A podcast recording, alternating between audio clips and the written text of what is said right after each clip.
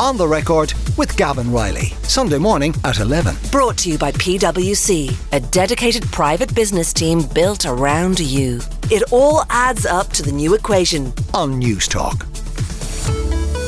As I said, uh, the Fianna Fáil Senator Timmy Dooley, based in Clare, was listening uh, to the minister's remarks. Uh, Timmy, first of all, um, thanks for joining us uh, this lunchtime and on the record. And um, what can you tell us about whatever assurances the community in Inch have accepted to, lin- uh, to lift their blockade? Well, there isn't as such assurances. I mean, Joe O'Brien, Minister Joe O'Brien, uh, very helpfully came and visited uh, the community, set out, you know, I think the concerns of the government in terms of the pressure and the context in which they find themselves in, with using facilities that under normal circumstances wouldn't be considered ideal at all.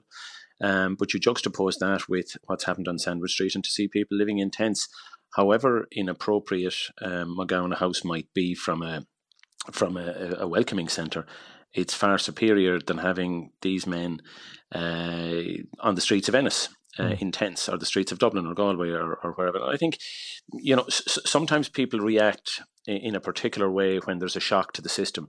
Uh, and for sure, you know, last Monday evening when people saw bus buses arriving, um, it was a shock to the system. And I think over time people come to understand better uh, when it's explained to them, not from a, a, soapbox perspective, but when they get an opportunity to talk and be heard. Um, they do their their fears, which are their fears, they're not mine or they're not most people's fears outside the community, outside that community, but th- they are their fears and they're entitled to be heard on it. Now, by that same token, you do then have to move, and a few of us have been involved fairly intensively over the last number of days, trying to move to a position beyond that, mm. where it wouldn't be necessary. Um, well, sorry, first of all, it wouldn't have been acceptable to maintain a blockade. That's that's very clear. Uh, and, and just, sorry to interrupt you along those lines, but w- w- was it acceptable under any circumstances to mount a blockade like they were doing, or to, to mount buses and perform headcounts? No, it wasn't, and I made that very clear to the community. But I refrained from lecturing the community um, over the airways for the past number of days. I made it very clear to them on a one to one what I thought was acceptable and what I thought wasn't. And you know, the idea of a protest, everybody has a, a, free right to do that, but nobody has a right.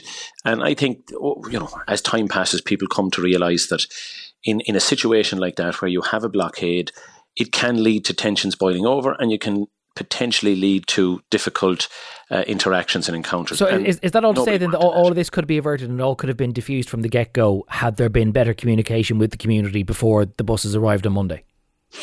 No, I'm I'm I'm around in public life a while now, uh, and, and and and the old canard of communication gets thrown out by everybody in politics. Mm. But you're saying that have, the community it, had concerns, and that those concerns were heightened by the buses just showing up. Well, well, I I think they have identified their concerns, but you know, communication earlier may not have resolved the issues for everybody. There are still some people who will feel, uh, for their own reasons, um, that they don't want uh, international protection uh, individuals in their community. Now that's their held view. It's not. It's not in the main, but those views. So you won't solve everybody's problem um, by communication, but at least you'll get it out there, and then you you move beyond the position of where government is accused of trying to do something by stealth, because that then allows those agitators mm.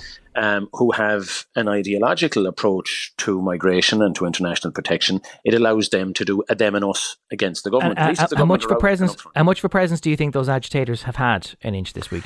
Well, there's a couple of worrying things. Uh, one of the really positive things, the local community were very clear from the start that they didn't want the agitators, and they made it abundantly clear, uh, some direct and some even more direct about where they should go.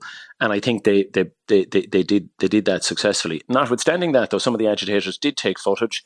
Um, did mm. circulate it on on on media, uh, on on social media, and they're using it internationally. Yeah. Um, and I've no doubt when that feeds into what goes on in parts of Britain, um, commentary will be made. I saw something on social media yeah. yesterday, sort of indicating that Ireland was revolting and that this was good and this is where Ireland yeah. was going. It was, of course, used as a negative towards Ireland. Nothing could have been further but, from the truth. I, I don't mean I don't mean for this to be a gotcha, Timmy, but you, you yourself appeared in a Twitter live stream with one of those agitators, uh, an anti-immigration activist from Tallaght, who ended up interviewing. Yeah, I, I did, and I, I've seen negative comment on social media about that, but unfortunately, nobody has viewed the video because it wasn't posted.